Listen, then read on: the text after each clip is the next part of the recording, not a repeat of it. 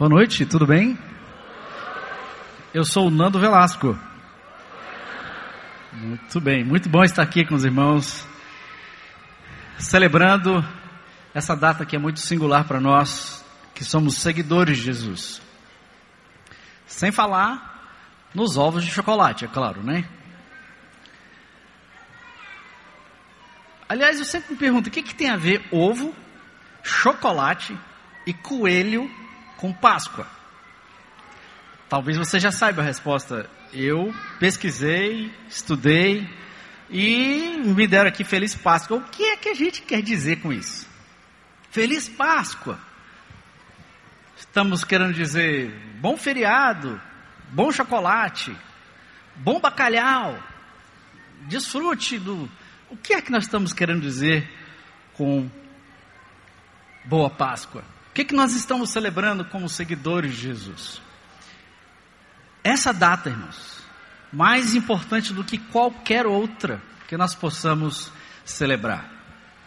Porque a ressurreição, ela expressa, ela confirma, ela solidifica tudo aquilo que nós cremos. A Páscoa, como, como, nós bem sabemos, e a gente sempre assiste o grande sacrifício, né, todos, ou quase todos os anos, ela reflete para os judeus, para os judeus, a libertação do Egito. Então, anualmente os judeus celebram há mais de 3 mil anos a Páscoa, lembrando daquela libertação. E era o que Jesus estava fazendo naquela noite, junto com seus discípulos, naquela última noite, os últimos dias de vida de Cristo. A Páscoa, então, para nós, relembra aqueles eventos, os eventos da última semana. Mas também é uma boa oportunidade para o comércio vender os seus produtos, né? E colocar chocolate no meio, e bacalhau, e, e etc. Mas a gente também vê nas revistas, nos jornais, a mídia não vai perder a oportunidade de levantar a questão, de trazer à discussão o maior enigma da história, a ressurreição. Esse é o maior mistério, a maior pergunta que pode existir ao longo da história. Seria esse o maior evento ou seria esse o maior embuste, a maior mentira já contada? Esse homem Jesus teria mesmo ressuscitado? Seria isso possível? Alguém voltar da morte? Então, quando nos reunimos aqui hoje à noite, irmãos, para celebrarmos a ressurreição de Jesus, eu queria convidar você para a gente a entender e viver um pouco, experimentar um pouco os eventos, como eles aconteceram e a reação dos discípulos naquela última, naquelas últimas horas, naqueles últimos dias. Mas vamos orar, pedindo que o Senhor nos abençoe também. Senhor, muito obrigado pelo teu povo reunido aqui. Nós reunimos em teu nome, Jesus. Nós reunimos em Teu nome, Jesus.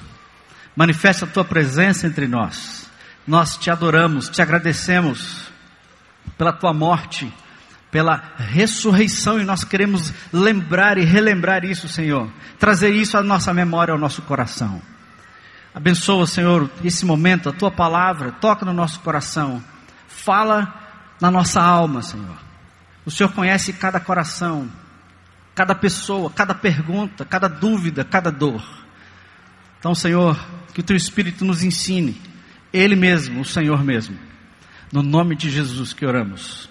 A verdade é que ninguém duvida da cruz. Não há dúvida que um homem, Jesus, viveu e que ele foi crucificado e nós carregamos a cruz, nós fazemos o sinal da cruz. A cruz é algo aceito na nossa sociedade racionalista, intelectual. Mas a ressurreição, aí já é um problema. Aceitamos Cristo, gostamos de Cristo, mas, de maneira geral, a ressurreição é um assunto inexplicável ainda. Jesus voltou mesmo da morte. E nós partimos, quando olhamos daqui para trás, nós vemos os discípulos celebrando e vivendo e pregando, mas se nós olharmos na sequência dos eventos, irmãos, os discípulos também tiveram grande dificuldade de crer na ressurreição. Você se lembra da história? Eu vou ajudar, vou lembrá-los de alguns detalhes importantes. E naquela, naquele domingo pela manhã, Jesus havia sido crucificado, numa sexta-feira à tarde, antes do sábado começar, que começa às seis horas da tarde da sexta-feira, Jesus foi sepultado rapidamente. E no domingo, ao raiar do domingo, então começando o terceiro dia, nós vemos Maria Madalena indo até o sepulcro. Você pode acompanhar comigo o Evangelho de João, capítulo 20, o versículo 1.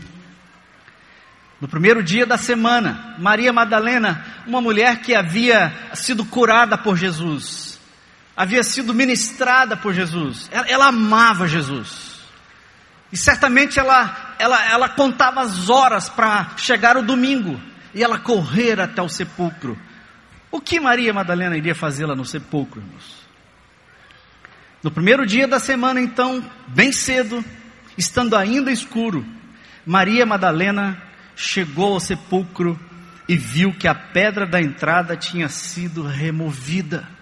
Algo inesperado aconteceu. Essa conhecida seguidora de Jesus, ela tinha uma fé extraordinária, ela acreditava em Jesus, como a maioria de nós acreditamos. Acreditava que Jesus era um grande mestre, um grande profeta, pregava o amor, amava os pecadores. Mas nessa manhã, nessa manhã de domingo, Madalena também acreditava em outra coisa, que Jesus estava morto. Maria Madalena não esperava encontrar o sepulcro aberto. Ela acreditava muitas coisas sobre Jesus, mas agora ela acreditava que Jesus estava morto e, ela, e ele permaneceria desse jeito. Então você se lembra da história? Jesus já estava sepultado desde a sexta-feira. Nicodemos e José de Arimateia conseguiram com Pilatos a permissão para sepultar Jesus rapidamente no final da sexta-feira. Quando os criminosos são crucificados, depois de vários dias, quando eles finalmente morrem, eles são jogados numa, numa cova pública, num, num lixão, de, é de onde vem a nossa palavra para inferno. Os destroços, o lixão da cidade, os criminosos eram jogados nesse lugar.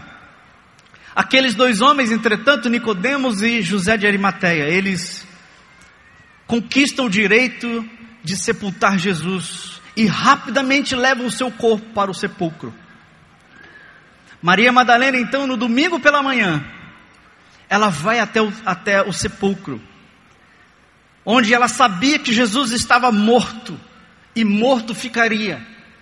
E ela vai então fazer o que? Ela vai preparar o corpo de Jesus, ela volta ao sepulcro, para preparar o corpo de Jesus corretamente, porque conforme o costume da época, o corpo do morto ficaria na tumba por um longo tempo, até que os ossos fossem retirados e colocados numa, num ossuário, numa caixa. Era isso que estava na mente de Maria Madalena.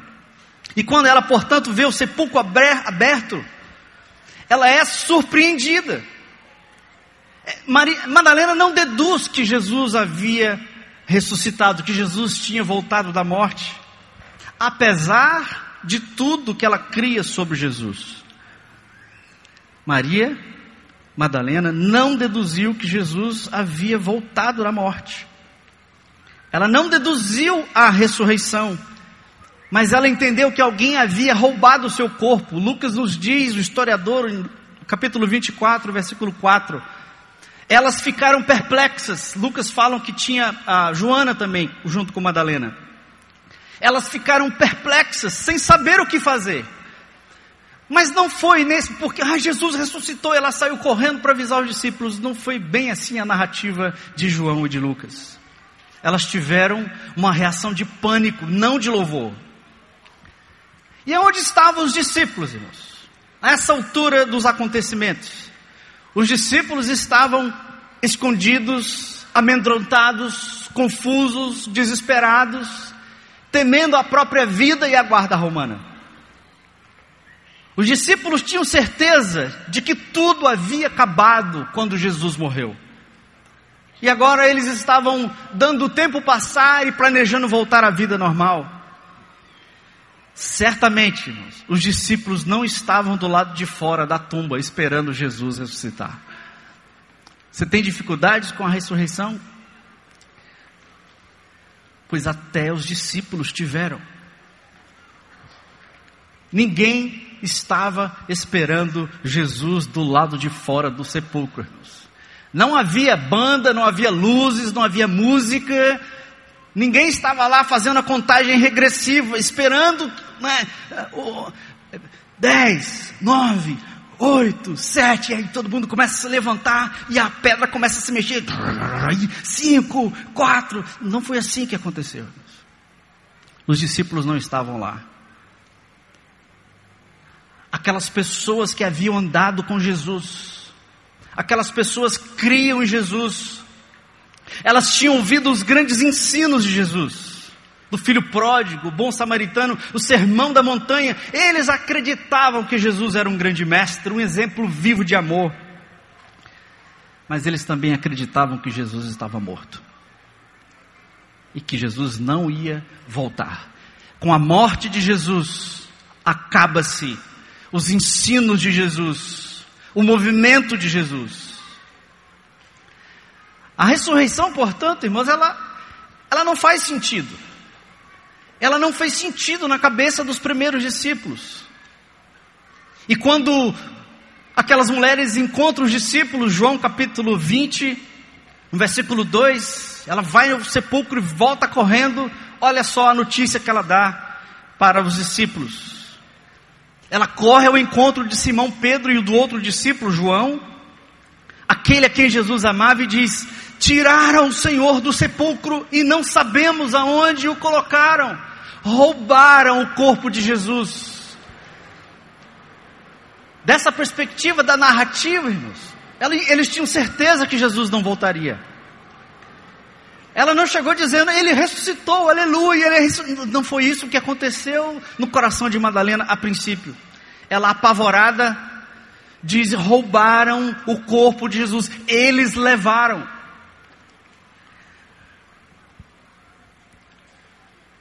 Em Lucas 24, a narrativa paralela, olha a reação dos discípulos.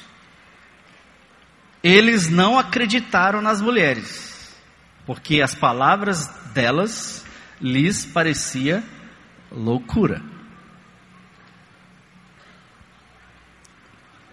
Você sabe por que a primeira pessoa, as primeiras pessoas que chegaram ao sepulcro foram mulheres? É porque precisava espalhar a notícia, né? Todo mundo já sabia dessa, né? É. Não era por causa disso, não. A verdade, mas tem uma verdade aqui. Naquela época, o testemunho da mulher não era, não tinha credibilidade. Era, era o contexto social da época. As mulheres não eram convidadas ao tribunal, porque o testemunho não era fidedigno. E por uma razão que a gente vai entender um pouquinho mais depois, é exatamente uma mulher que volta dando a notícia de que alguma coisa havia acontecido. Tem uma outra versão que diz assim: elas relataram os fatos aos apóstolos, mas eles não acreditaram numa só palavra que elas disseram, achando que era coisa da cabeça das mulheres. Eles não acreditaram. Como assim o corpo não está no sepulcro? Como, assim? Aquelas palavras pareciam loucura, não faziam sentido. Os discípulos também não concluíram de imediato a ressurreição, irmãos. Porque esse pensamento, alguém voltar da morte, não fazia e não faz sentido. Então o testemunho da mulher não era válido. Então, por que Deus colocou, por que a palavra de Deus registra que foram as mulheres? Se a Bíblia está dizendo que foi uma mulher, irmãos, é porque foi uma mulher. É por isso que está escrito lá que foi uma mulher.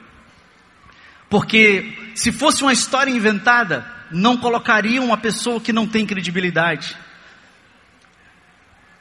Então, meu amigo, você que nos assiste, você que nos ouve hoje, você acha que alguém voltar da morte faz algum sentido, irmãos? Como é que você explica isso? Não faz sentido, irmãos. E, e, não, não se sinta sozinho, porque no primeiro século, aquelas pessoas que conheciam Jesus, que eh, Jesus olhou no, nos olhos daquelas pessoas, de Mateus, de João, seus discípulos, e disse: Ei, você, segue-me. Essas mesmas pessoas concluíram que o sepulcro vazio era uma loucura, não fazia nenhum sentido, porque alguém voltar da morte, irmãos, realmente não faz nenhum sentido. Lucas 24, versículo 12. A reação dos discípulos, especialmente Pedro, ele se levanta e sai correndo para o sepulcro. E abaixando-se, viu as faixas de linho e nada mais. Ele afastou-se e voltou admirado sobre o que acontecera. Algumas versões diz, diz que ele voltou maravilhado, mas o sentido aqui não é tão positivo assim. Uma outra versão diz que Pedro voltou abalado.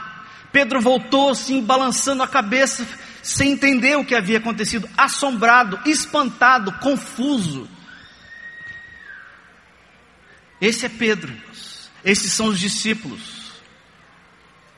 E mesmo vendo o túmulo vazio, os próprios discípulos não deduziram imediatamente a ressurreição, mas eles ficaram assombrados, tentando entender o que havia acontecido. Isso é extraordinário, nós lermos esses relatos históricos. A Bíblia não faz questão de esconder, de maquiar, de dar um jeitinho na história, de inventar uma história. Ela relata os fatos como aconteceu, como aconteceram os fatos. Nós vemos então essa incrível transparência do Novo Testamento.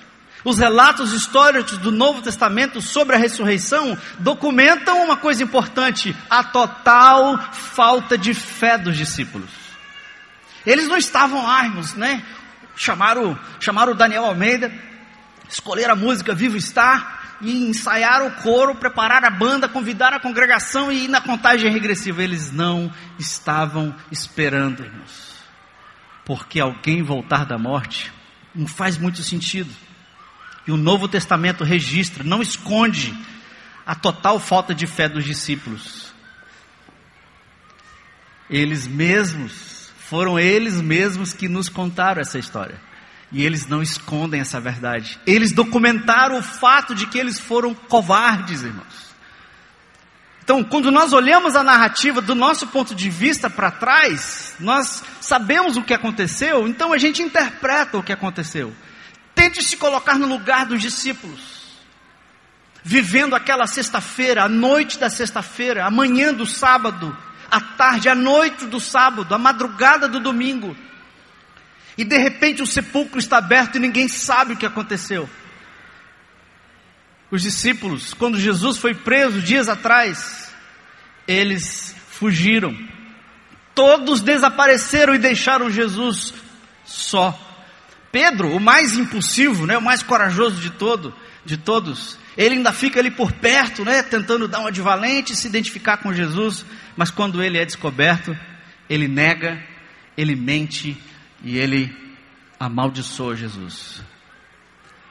Esses são os discípulos, irmãos. Eles são exatamente como nós somos. Nós acreditamos em Jesus. Sabemos que Jesus é um grande mestre. Tem a história do amor. Jesus é o exemplo. Nós, nós, nós, quem não acredita em Jesus? Mas até esse ponto, irmãos. Mas quando esse evento aconteceu, eles ficaram muito confusos. Pedro, então, ele chega a negar Jesus quando Jesus foi preso. Quando a pedra rolou, irmãos, os discípulos não estavam do lado de fora esperando, apesar de tudo que eles sabiam sobre os ensinos de Jesus.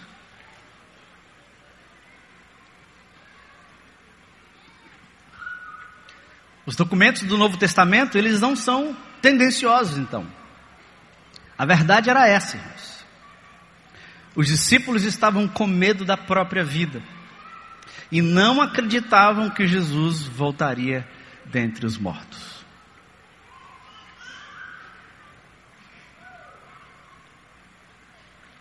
Mas alguma coisa aconteceu, irmãos. Alguma coisa aconteceu com aqueles homens. E isso simplesmente mudou toda a história. Alguma coisa aconteceu com aqueles homens. Quando você lê no livro de Atos os eventos seguintes, a gente entende o que aconteceu. Semanas depois, desses acontecimentos, nós vemos Pedro pregando com grande poder no meio da cidade. Pedro o medroso, Pedro o covarde, os discípulos amedrontados. No início do livro de Atos, nós vemos Pedro indo para o centro da cidade, onde Jesus andou, onde Jesus foi preso, onde Jesus foi, foi crucificado, e temendo a própria vida diante da guarda romana diante dos fariseus poderosos que haviam matado Jesus, o mesmo Pedro, aquele mesmo covarde, aquele mesmo que havia negado Jesus, os mesmos discípulos amedrontados, que tiveram dificuldade de crer na ressurreição, alguma coisa aconteceu, irmãos, porque eles agora estavam pregando no lugar mais cheio da cidade, no templo. O que aconteceu com esses homens? De onde veio tamanha coragem em tão pouco tempo? O que aconteceu, irmãos, foi que naquela manhã de domingo, eles estiveram com o Cristo ressurreto.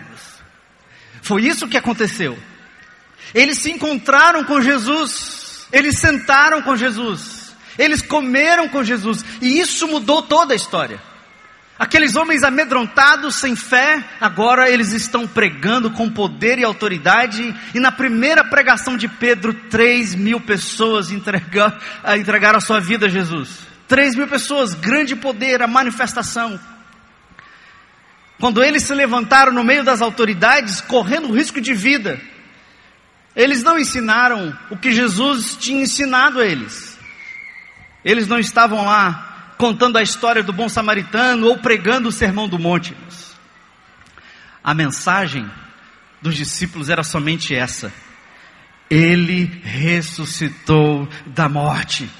A pregação era não era que Jesus tinha vivido, mas que Jesus estava vivo. Vivo está, vivo está, vivo está. Era essa a mensagem.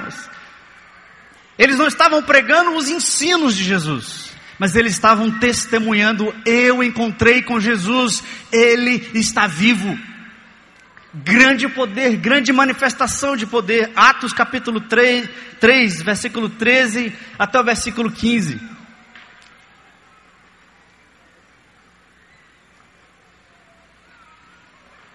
Diante dos homens, diante dos poderosos, olha o conteúdo da mensagem. Vocês, governantes e autoridades, vocês negaram publicamente o santo e justo e pediram que lhes fosse libertado um assassino, falando de Barrabás. Vocês mataram o autor da vida, mas Deus o ressuscitou dos mortos e nós somos testemunha disso. Arrependam-se, pois, e voltem-se para Deus, para que os seus pecados sejam cancelados. Era essa a mensagem. Vocês mataram Jesus, Deus o ressuscitou dentre os mortos, nós somos testemunha disso, arrependam-se. Era só essa mensagem. Vocês mataram Jesus, Deus o ressuscitou dentre os mortos, nós testemunhamos isso, então arrependam-se para que os seus pecados sejam perdoados. O que aconteceu, irmãos?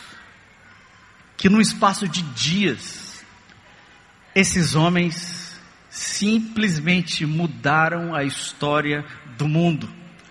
O que aconteceu com eles?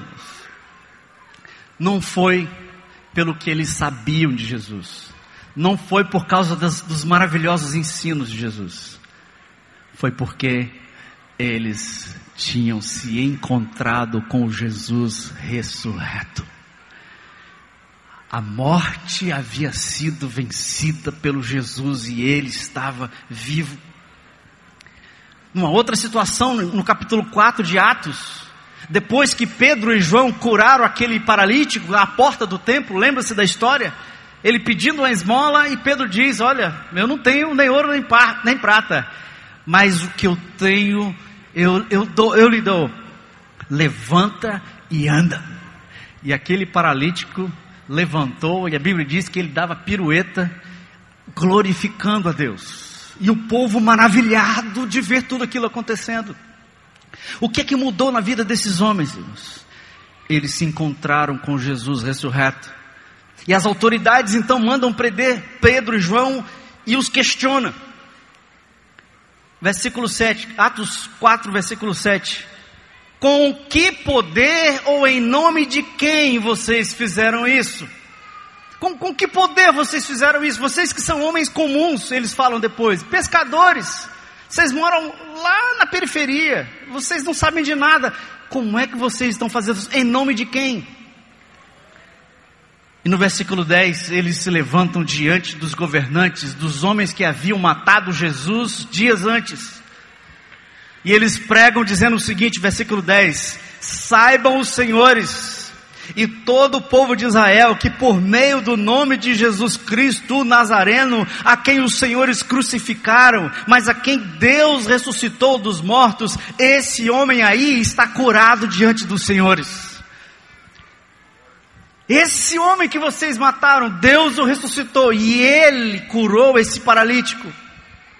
E eles continuam no versículo 12. E saibam do seguinte: não há salvação em nenhum outro, pois debaixo do céu não há nenhum outro nome dado aos homens pelo qual devamos ser salvos.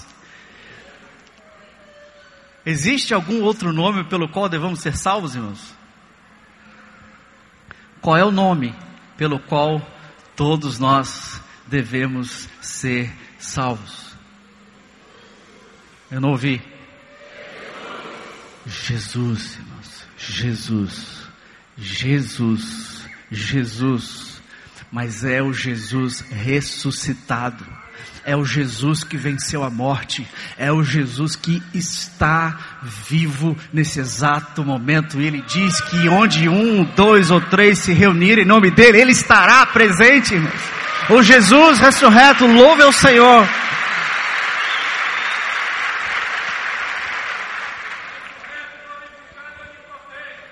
No capítulo, ainda no capítulo 13, no capítulo 4, versículo 13, olha só o que os grandes, os poderosos governadores disseram, vendo a coragem de Pedro e João, e percebendo que eram homens comuns e sem instrução, eles ficaram admirados e o que? Eles reconheceram que eles haviam estado com Jesus.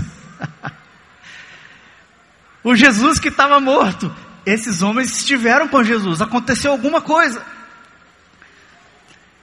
E durante os próximos dias, irmãos, cinco mil pessoas creram no Jesus ressurreto. Cinco mil pessoas. Cinco mil pessoas que saíram de, de, de acreditar em Jesus para confiar em Jesus. Você pode acreditar no Jesus, o Jesus histórico, o mestre, Todo mundo quer um pedacinho de Jesus. Jesus é incluído em todas as palestras, em todas as teorias. Mas confiar em Jesus, depositar a sua vida na mão de Jesus, você precisa cruzar essa linha. Mais de 5 mil pessoas, irmãos. E por volta de 200 anos mais tarde, irmãos, mais de 8 milhões de pessoas haviam confiado do Jesus ressurreto ao redor de todo o Império Romano. Oito milhões de pessoas, sem falar os mártires, sem falar as pessoas que morreram por causa daquilo que eles viram. Talvez você não morra por aquilo que você acredite, mas você não pode negar aquilo que você viu. E o que eles viram foi o Jesus Cristo que voltou da morte. Aleluia. Sabe o que fez, irmãos? Com que a mensagem de Jesus se espalhasse pelo mundo e colocasse de joelhos o maior império conhecido da história? Não foi o que Jesus ensinou, nem mesmo o que Jesus fez. O que aconteceu para que o Evangelho de Jesus se espalhasse por toda a terra e você hoje está sentado aqui, essa história chegou até você por causa desses primeiros homens. Alguma coisa aconteceu e nós sabemos o que foi. Eles se encontraram, eles tocaram, eles comeram com Jesus ressurreto. Naquela manhã de domingo de Páscoa, aqueles homens comuns, eles viram, falaram, comeram e tocaram no corpo ressurreto de Jesus e naquele momento tudo mudou. Tudo mudou. Então acreditar em Jesus não é muito difícil, mas confiar em Jesus irmãos, é outra história. Todos querem incluir Jesus, não, não, independe da sua, a sua religião, a sua filosofia. Todos acham que Jesus é um cara legal. Jesus foi bacana, exemplo de amor. O simples fato, entretanto, de você conhecer o nome de Jesus hoje, isso foi trazido a mim e a você exatamente pelos mesmos homens e mulheres que testemunharam que Jesus estava vivo. Veja bem, tudo aquilo que você sabe sobre Jesus hoje veio da mesma pena, veio da mesma escrita dos homens que escreveram no parágrafo seguinte: Nós encontramos com Jesus vivo. Não dá para separar uma coisa da outra. Nós cremos que Jesus ressuscitou dentre os mortos, amém, irmãos? Amém. É, esse amém está morto. Vamos ressuscitar esse amém? Você acredita que Jesus ressuscitou dos mortos? Ok. Você confia, deposita a sua vida no fato que Jesus ressurgiu da morte?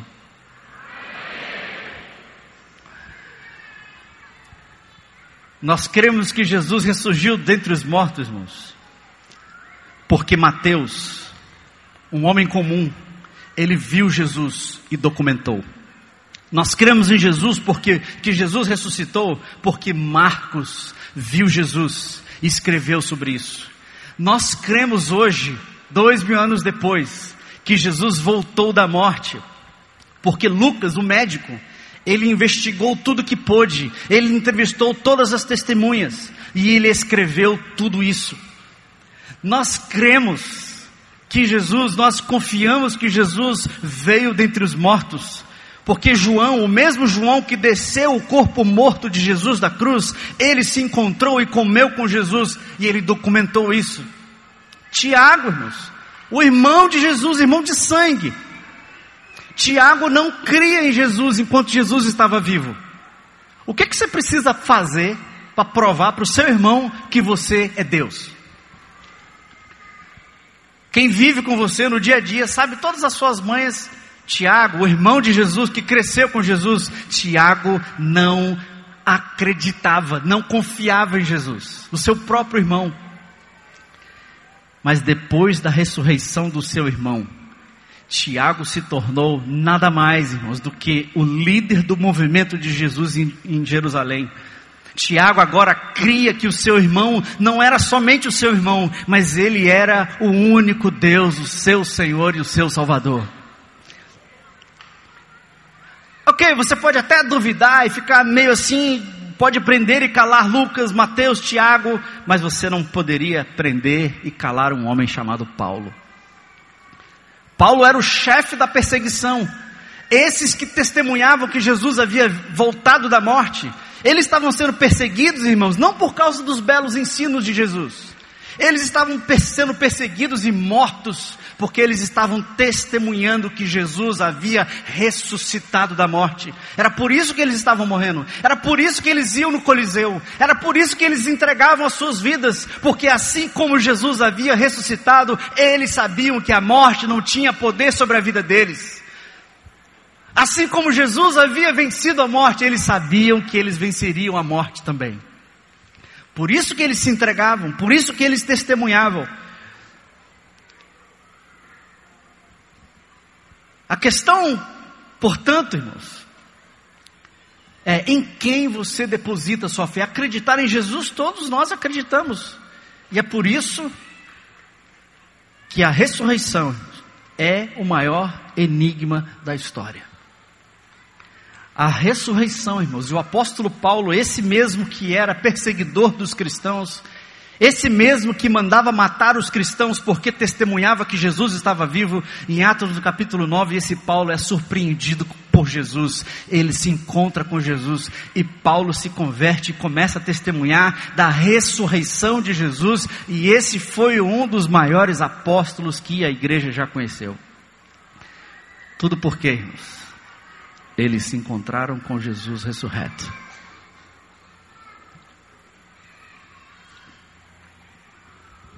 A ressurreição, irmãos, ela é crucial para a fé cristã.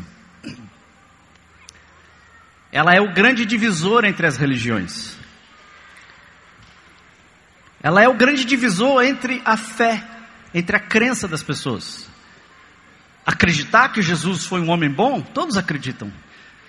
Mas confiar que esse homem venceu a morte é outra história.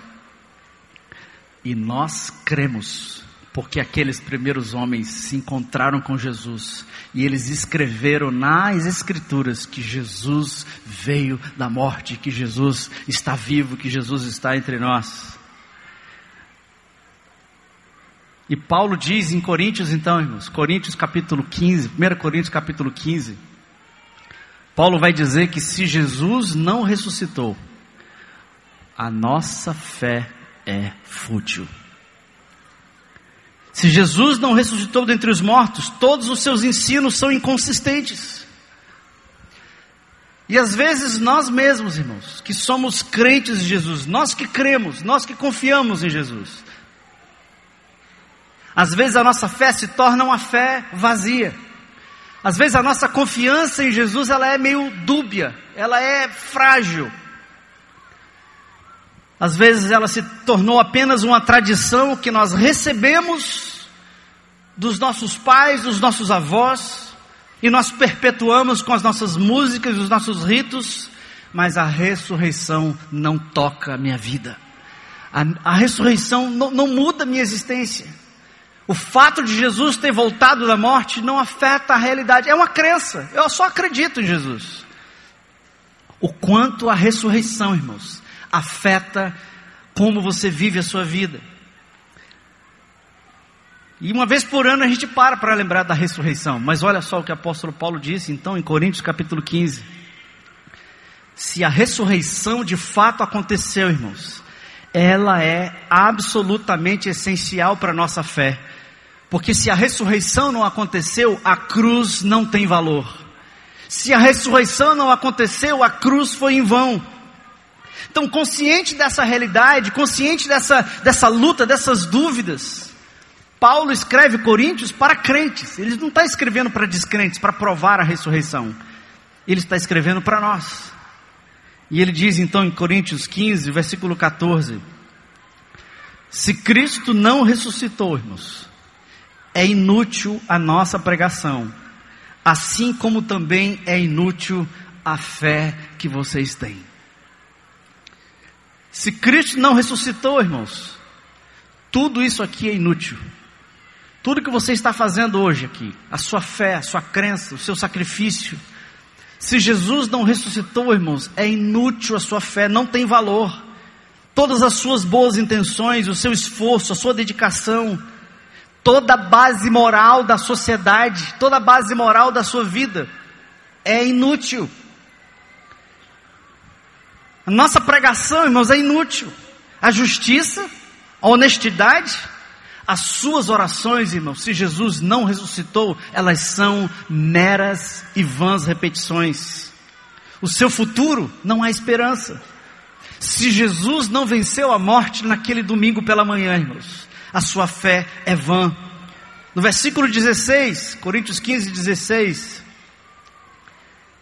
Paulo continua: se Cristo não ressuscitou, é inútil a fé que vocês têm e mais, vocês estão ainda nos seus pecados.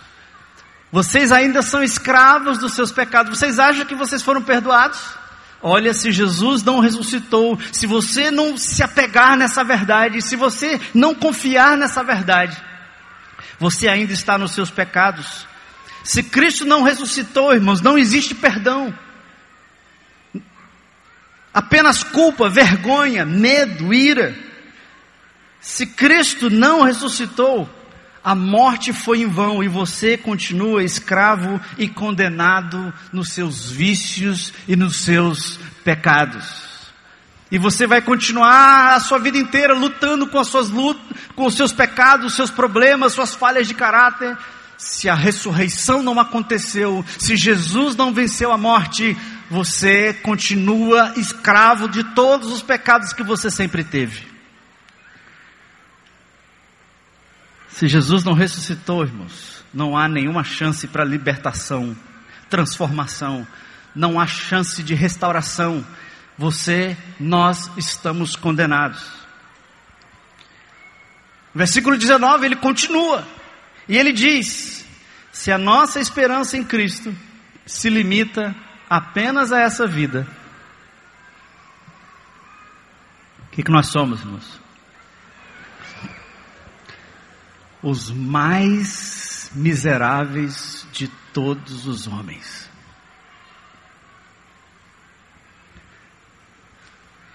Nós começamos bem a nossa jornada com Jesus. E a gente começa empolgado, apaixonado, mas as pressões, as dificuldades, as decepções da vida nos fazem perder a perspectiva. E muitas vezes nós acabamos, acabamos vivendo uma vida de medo, uma vida de ansiedade, preocupados com essa vida, preocupados com o futuro. Todos nós.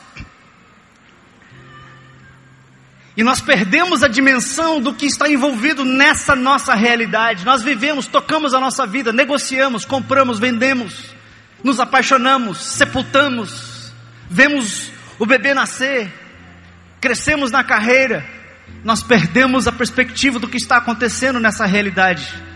Perdemos a perspectiva eterna, a perspectiva da presença do Espírito de Deus. E fazemos o que Paulo está dizendo aqui, fazemos de Deus meramente o nosso sócio, a fim de nós conquistarmos conforto, poder e sucesso. Se a nossa esperança em Jesus, irmãos, se resume só a essa vida, tudo que você quer é ser feliz, tudo que você quer é fazer a sua vida dar certo. Você não entendeu a mensagem. E acabamos vivendo como todos que confiam que não confiam em Deus, apegado à matéria, presos ao consumo, acab, acabamos ansiosos pelo dinheiro, obsessivos pelo poder, entorpecidos pelo prazer, pelo prazer, cegos pelo sucesso. Essa é a vida, irmãos. Essa é a vida daqueles nos quais não está atuando o poder da ressurreição. A única forma, a única forma, irmãos, de vivermos a nova vida em Cristo, a única forma de podermos cantar somos nova criatura é porque, é porque o poder, o mesmo poder que tirou Jesus da morte, ele tem que estar atuando na minha e na sua vida.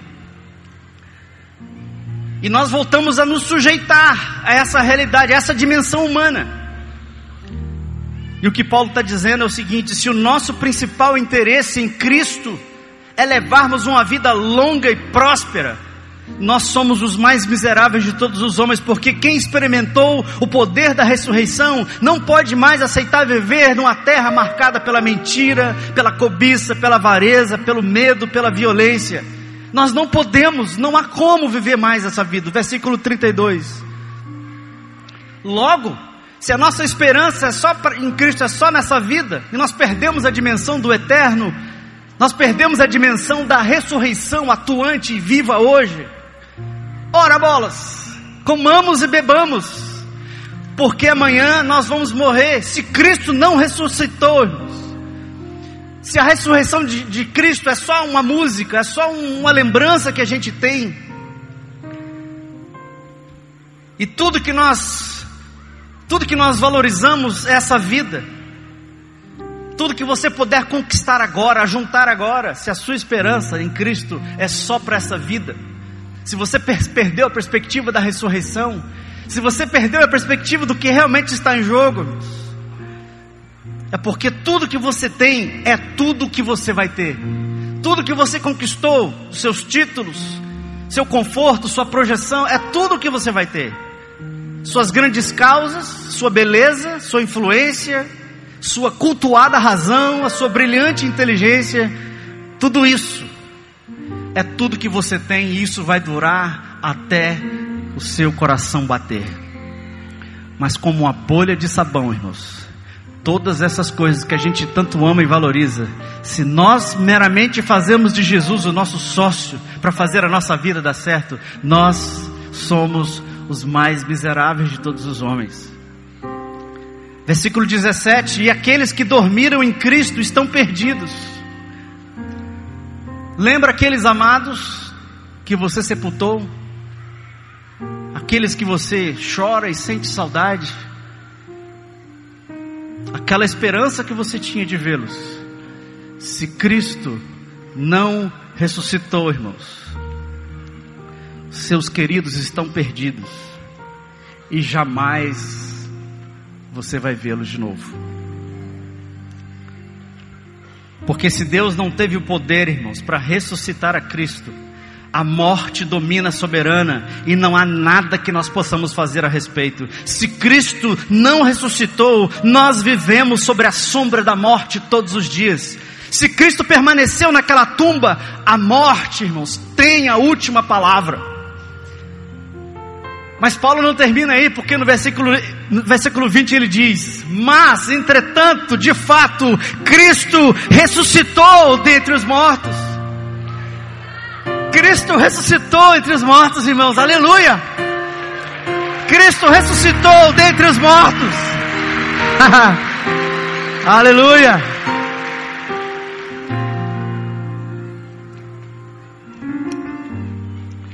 E se Cristo ressuscitou dentre os mortos, irmãos, eu tenho uma boa notícia para você. Deixa eu te lembrar: se Cristo ressuscitou dentre os mortos, a sua fé não é inútil. Se Cristo ressuscitou dentre os mortos, as suas orações são ouvidas e respondidas. Se Cristo ressuscitou dentre os mortos, os seus pecados foram pagos e você está perdoado. Não há mais condenação, não há mais culpa e vergonha. Se Cristo ressuscitou, existe poder para ser liberto dos vícios e começar uma nova vida. Se Cristo ressuscitou, há motivo para lutar pelo bem, pela justiça, pela paz e pelo amor, irmãos. Se Cristo ressuscitou, existe força para enfrentar as lutas e as dores dessa vida. E você não precisa mais viver ansioso e com medo.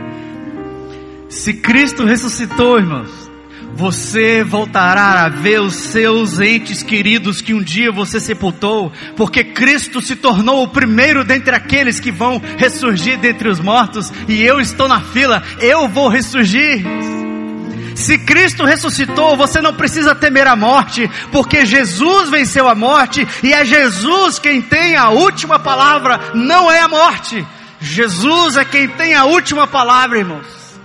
Se Jesus ressuscitou dentre os mortos, existe esperança. A sua justiça será estabelecida nessa terra, o mal será julgado e o governo de Cristo será definitivamente estabelecido nessa terra, irmãos. A injustiça será punida. Deus vai estabelecer, mas só se ele ressurgiu dentre os mortos. Permaneçam de pé mais um instante, irmãos. Em oração. Em oração, não se movimente. Ore, louva ao Senhor. Agradeça a Jesus. Ele está presente. A questão, irmãos, não é se você tem fé ou não tem fé, meu querido. É onde você coloca a sua fé. Nas suas ideias, na sua razão, no seu poder, na sua influência, no seu dinheiro. Tudo isso é fútil. Tudo isso passa. Você põe a fé no governo, você põe a fé na sua influência, Nenhuma dessas coisas tem a força para estabelecer a justiça e vencer a morte. Nessa noite, Jesus convida você, você que nos visita hoje à noite, você que está ouvindo a mensagem do Evangelho pela primeira vez, a mensagem de salvação. Jesus te convida hoje à noite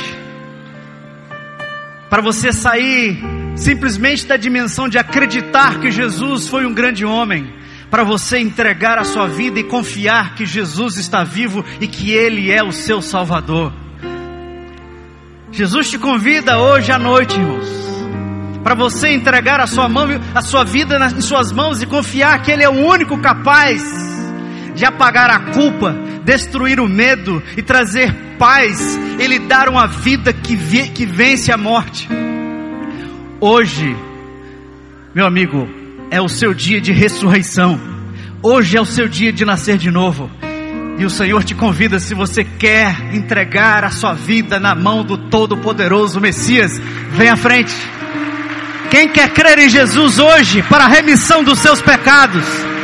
Quem quer crer em Jesus hoje para a remissão dos seus pecados? Levante a sua mão e vem à frente, irmãos. Vem à frente. Aleluia. Aleluia. Quem quer começar hoje? Quem quer nascer de novo, entregar a sua vida e confiar que Jesus venceu a morte, você quer experimentar essa salvação? Quem quer experimentar hoje esse reino de paz, de justiça, de perdão e de esperança, levante é só levantar a sua mão, Jesus, eu quero.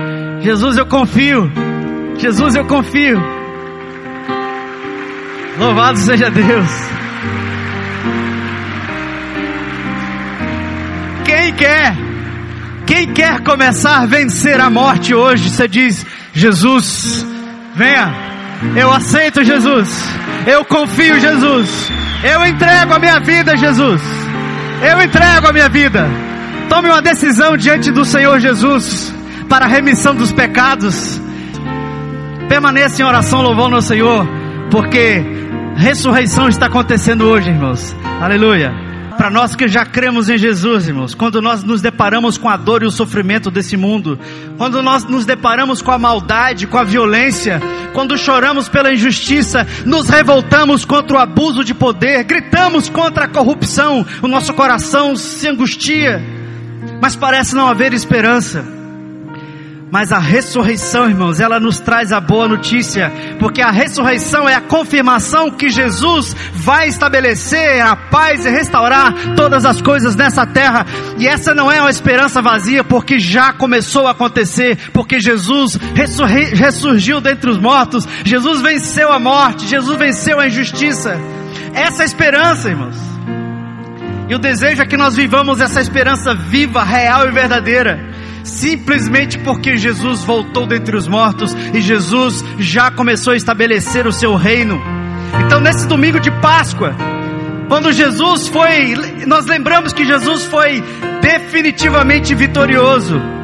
A única força capaz de vencer o mal, de estabelecer o bem, de instalar a justiça e trazer a verdadeira paz nessa terra, irmão. Se chama Jesus Cristo ressurreto e nós somos a sua igreja. Nós somos testemunhas da ressurreição. Nós que encontramos Jesus, nós que vimos Jesus. Essa é a boa notícia, irmãos, que o mundo inteiro precisa ouvir. Nós não pregamos uma religião, mas o estabelecimento do reino de Deus estão no meio da desgraça e da morte, irmãos. Quem vai ser uma testemunha viva do Cristo ressurreto?